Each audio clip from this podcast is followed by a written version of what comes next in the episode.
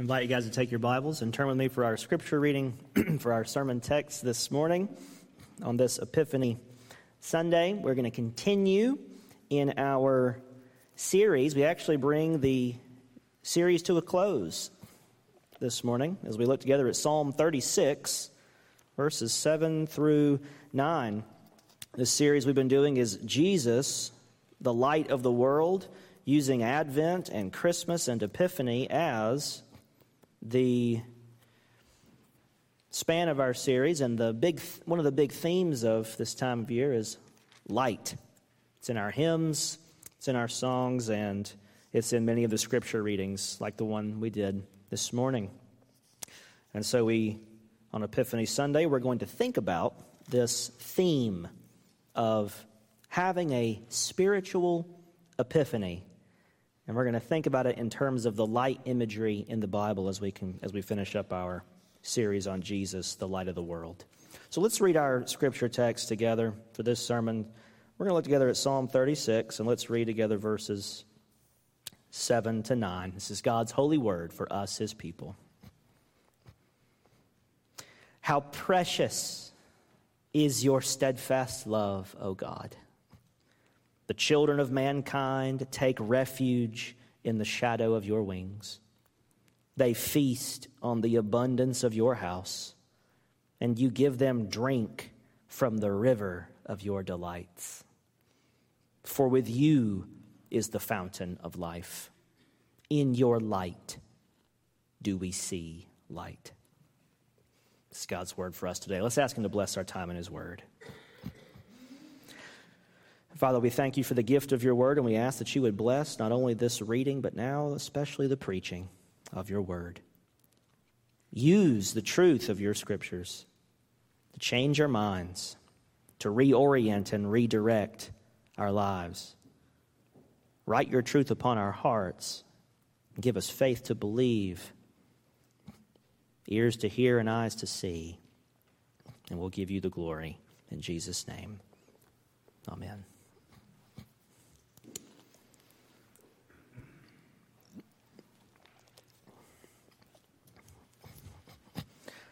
There are many famous conversion stories in history, but one that you probably haven't heard about is the self described conversion experience of Jean Jacques Rousseau. Jean Jacques Rousseau, born in Switzerland, French speaking Switzerland, born in Geneva, Calvin's town, where he was the reformer. Rousseau, in July of 1749, was heading to see a friend of his who was in prison. And on the road, he's reading something. And I don't know, this is probably the only person this has ever happened to. He was reading a magazine and he saw an advertisement for an essay contest. And the question was about is this age of reason, the Enlightenment, Right? This is the middle of the 1700s, 1749. Is this new fixation on reason and science, is it harmful for ethics or helpful for ethics, the ethics of society? And he read this advertisement for an essay contest and spent the next hour in tears and in a trance on the side of the road. Now, this is a he described this 40 some years later in his autobiography as a conversion experience but rousseau did not have a conversion to christianity. He went from being a staunch supporter to a committed opponent of the enlightenment that was taking this cultural movement that was taking place in Europe at the time. And this experience launched his career as a philosopher and as an author. And it was significant, but because many scholars look back on this experience and they say this moment marked the beginning of what we now look back on and call romanticism, this enormously influential cultural movement that went right the way across Europe, leapt the Atlantic, and was very influential in 19th century America. This experience on the road he described in his autobiography, interestingly called The Confessions, same, same title as Augustine's spiritual autobiography. Rousseau said this about that experience on the road. He said, I felt my mind dazzled by a thousand lights. Now, when I read that, I thought about George Bush, a thousand points of light, right? I thought about that. But he said, My mind was, da- was dazzled by a thousand lights. I felt my head seized by a dizziness that resembled intoxication. And that language of seeing the light, that's the kind of language we still use today to describe having an experience like this. I saw the light. I've seen the light. We use that to describe this experience of being dazzled and dizzied. And we call it an epiphany. An epiphany is a sudden realization of the truth that changes the course of your life. It is the shock of insight. It's the discovery of an idea that takes possession of you and that you then give yourself to as its servant. You find something not that you can master, which is what science is about mastering the things we discover about the world. Rather, this is something that becomes your master. When you see it, it takes possession of you. You are dazzled and you are dizzied, as Rousseau said. Rousseau had to readjust and reorient himself around a sudden, intoxicating realization when he saw the light. A true epiphany of the kind we're talking about this morning, a true epiphany that we're describing, is not like the sudden remembering that you have when you're like, where did I put my keys? And you're looking everywhere. Oh, I remember where my keys are. You have a sudden realization of where you left them. Or you're sitting in the living room and you're absorbed in the book you're reading or a conversation, you're watching TV, and you realize, oh, no, I left the cake in the oven. And you suddenly remember. Uh, that's a sudden realization, right? And it does move you in the moment because you got to get up and go check the, the oven and put out the fire. I've been there. I don't know if you have. It's not that kind of remembering, that sudden realization in the moment. Because once you've checked the oven, once you've found the keys, it's over.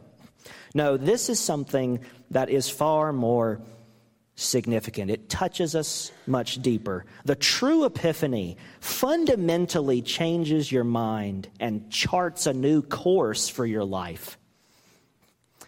Yesterday, just yesterday, I saw a very humorous example of this. I was, I was searching around online, I was checking some news, and I found this article, this news story that was posted on, Philadelphia local news yesterday. And, in, and maybe you saw this. It was about this, this um, country singer. He's sort of an aspiring, trying to make it in Nashville, but he's from Bucks County. And he recently wrote a song and then recorded himself singing it, and it's making its round on the internet. And the song is called Go Birds. right? It's, an, it's about the, you know, the Eagles. Go Birds!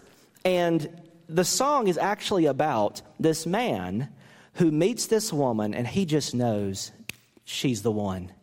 But there's a bit, one problem with her, one major flaw. It's a deal breaker. She's a Cowboys fan. So, what the song is about is he converts this woman from being a Cowboys fan to being an Eagles fan. Not only does she become an Eagles fan, he gets her to fall in love with him, and then she moves from Texas and she spends the rest of her life with him. Go, birds. The power of the Eagles to make converts right? Now, that is a silly fictional example, but it kind of makes the point. She, it wasn't just a sudden realization of a momentary thing that doesn't really matter. No, this woman went from pulling for the Cowboys to seeing the light. It's the Eagles, not the Cowboys. And then she falls in love, and her whole life is different. She leaves her whole life in Texas behind and goes off with this guy. Go, birds.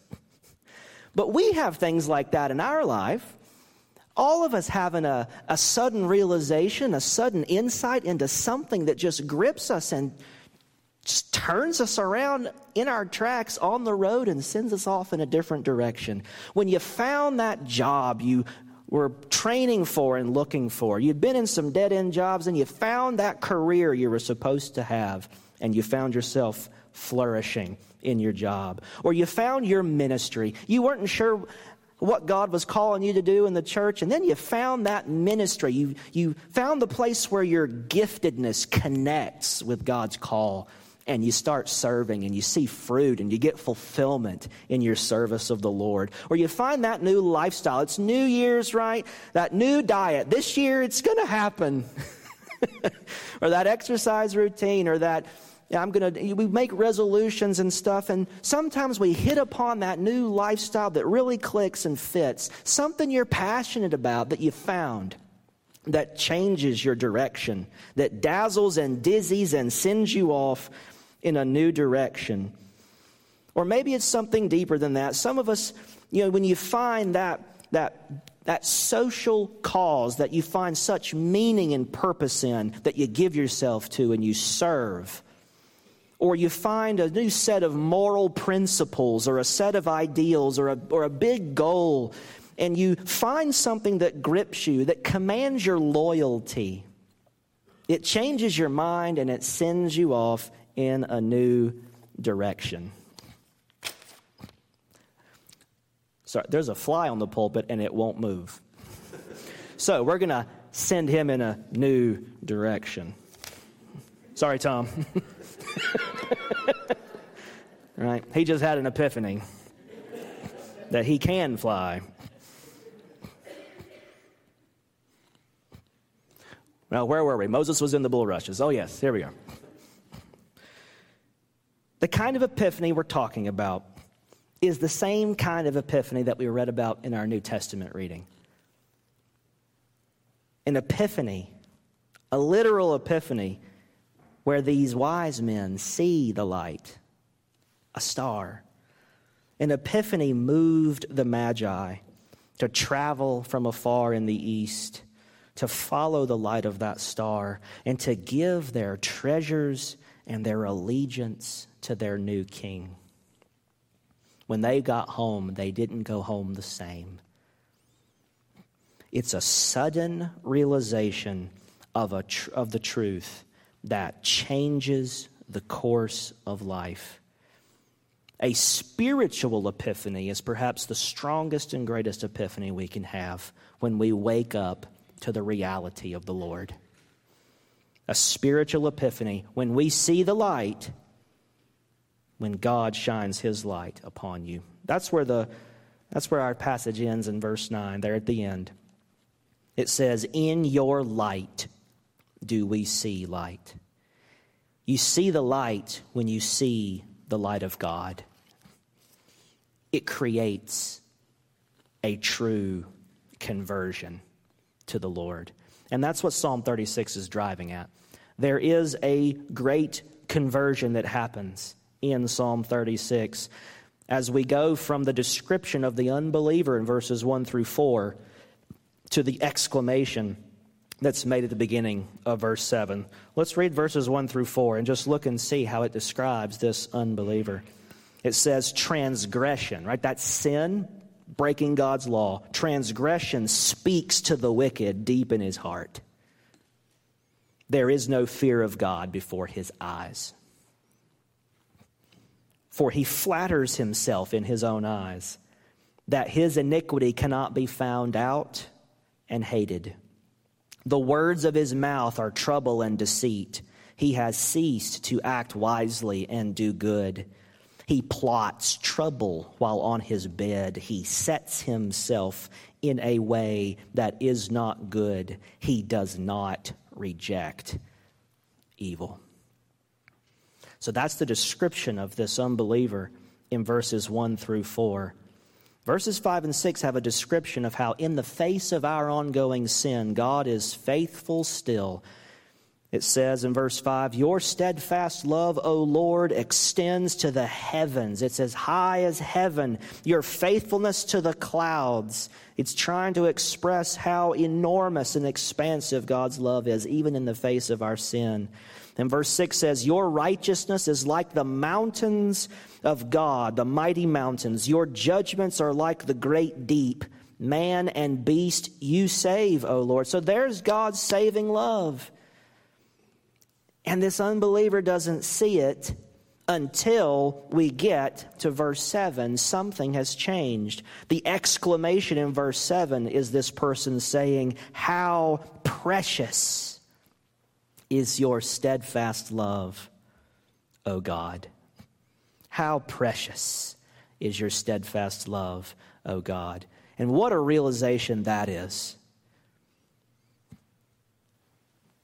the sudden realization, the shock of insight into how precious, how valuable, how wonderful, how glorious His steadfast love for you really is. That insight into how God's love is wonderful. That moment when you see the light, it leads you then to run towards God and to run towards him for his salvation. That's what verse 7 goes on to say. How precious is your steadfast love, O God! The children of mankind take refuge in the shadow of your wings. That children of mankind in Hebrew is actually the sons of Adam, the offspring of Adam, and that's everybody all of Adam's descendants are welcome into this shelter. It is an enormous refuge. There's room for one more. And you see him for who he is, and you discover his precious love, and you see there's room even for me. Even though verses 1 through 4 was who I was for a long time, now all of a sudden I've seen the light. In your light, we see light and I turn around and I come to the Lord, and He always has room for one more. He always has room for another, even you. And He becomes your shelter, He becomes your refuge. And you discover that you are finally safe and satisfied in Him. Safe and satisfied in Him. Look at verse 8. They, those who take refuge in Him, they feast on the abundance of your house, and you give them drink from the river of your delights. I always loved that verse. They feast on the abundance of your house, and you give them drink from the river of your delights. Not from the cup, not from the barrel, from the river of your delights. This ever flowing, always free, always available. Come down to the riverside and plunge in your face and drink in the pure joy that He gives. You find your soul's satisfaction. You realize that He is the one who gives you everything good you know and everything good you have. It comes from His abundance. It's taken out of the river of His joy. And this is the kind of insight into how precious and abundant He is that will sustain you no matter what comes your way. That's why you need Him for a refuge. When you face the difficulties of life, you seek His refuge. When you feel the emptiness of life, you seek his resources. When you fret the anxieties of life, you seek his reassurance. When you fail the tests of life, you seek his restoration. And when you fall beneath the miseries of life, you seek his rescue. In all of life, you have found him when you saw the light. In all of life, you have found him to be your portion and your protection because you've had that sudden realization of the truth that has changed the course of your life. You've seen the light, and you cannot go back, and you cannot stay the same because now you see how precious is your steadfast love, O oh God.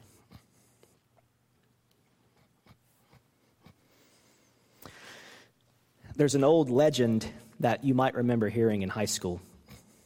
A legend that the great Spanish explorer Ponce de Leon went sailing to the New World in search of the ancient mythical fountain of youth. Perhaps you remember the story. As the legend goes, Ponce de Leon's search led him across the Atlantic to Florida in 1513, of all places. Now, it wasn't Florida yet, but it's the, you know, it's the place that we call Florida now. And when he got there, as the legend goes, he found the local native peoples who lived there, and he implored them, Where is this fountain? Where's the fountain of youth?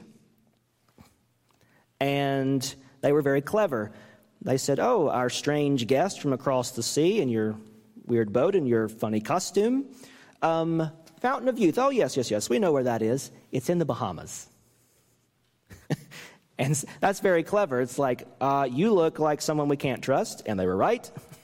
And so the Fountain of Youth, of yes, yes, yes, we, we know exactly where it is. It's on that island way over there. Get going. Bye. they sent him on a wild goose chase. Right? Very clever. What Ponce de Leon was looking for, though, could not be found because it was mythical.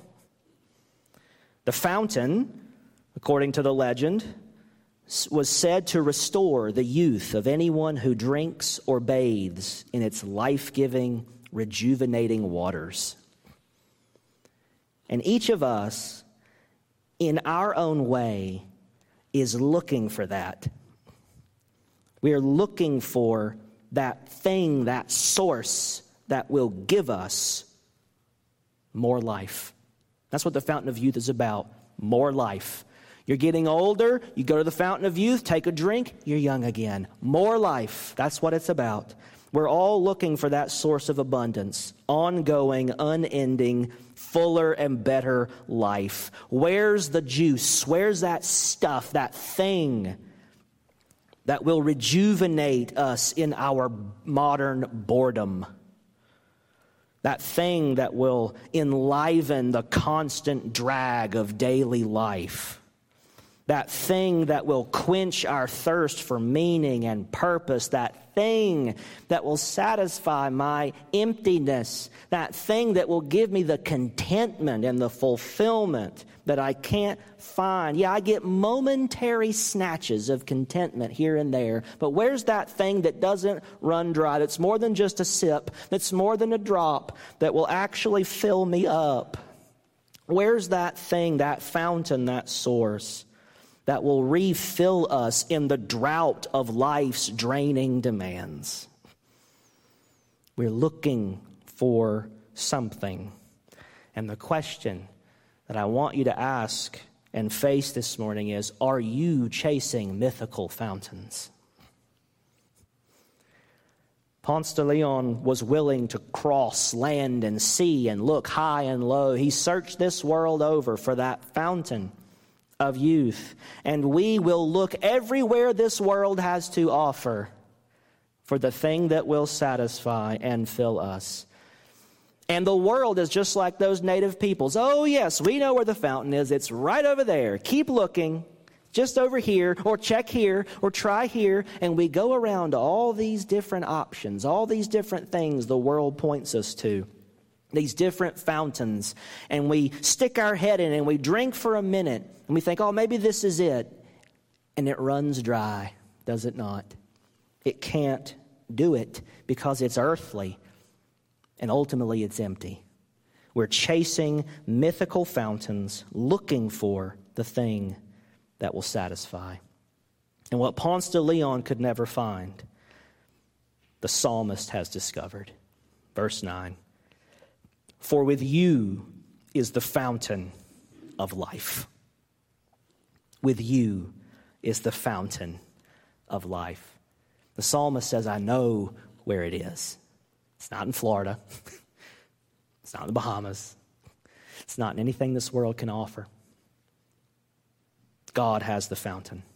He is that fountain of living water that will satisfy all the abundance of life that you're looking for.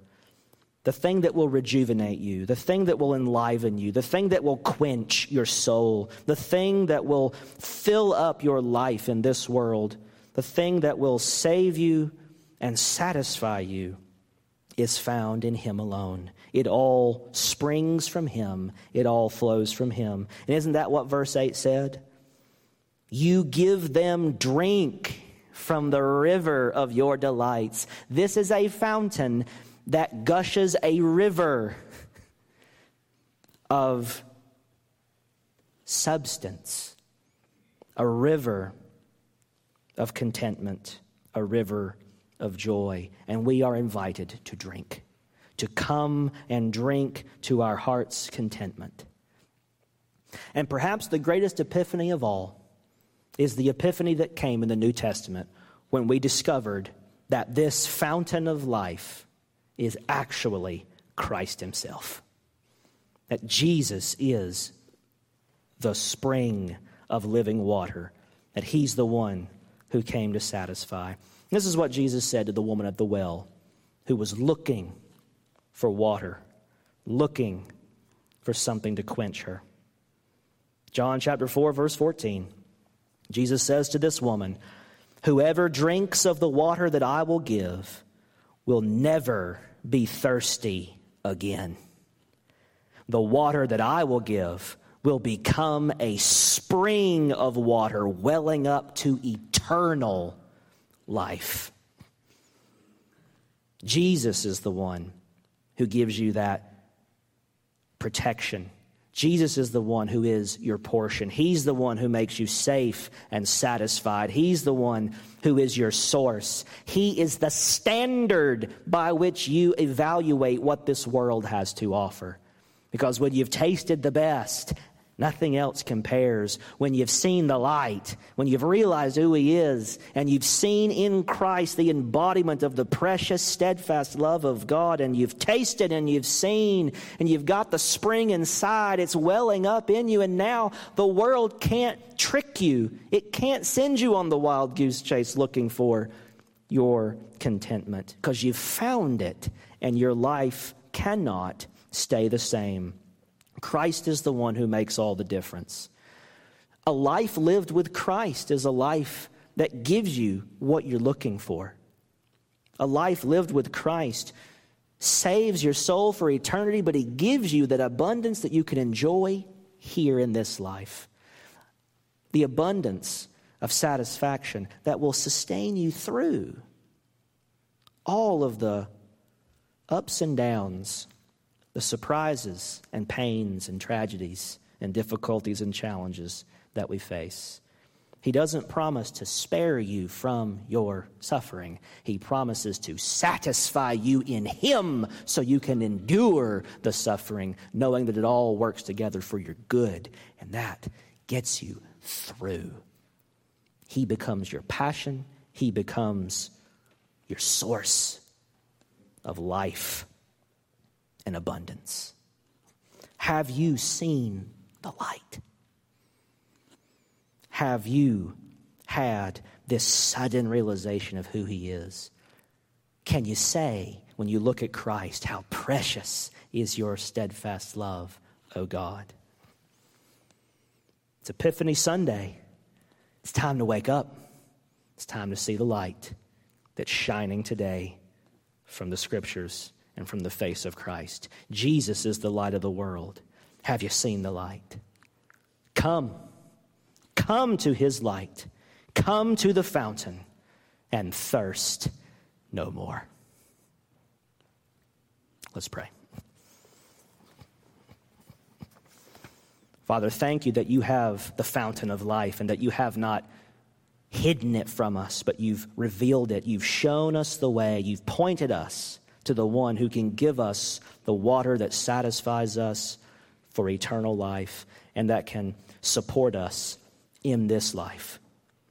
Give us that abundance. Help us to live our lives with you, communing with you, pray in prayer, through scripture, through worship, through fellowship, through service, through obedience, through all the wonderful gifts and callings you've put before us. Help us to live our lives with you and to not look to any other source to satisfy us, to save us, to secure us, to support us. You have the fountain of life. In your light, we see light. Open our eyes, open our hearts, and may we never look to another, but give our whole lives to you. We ask this in Jesus' name. Amen.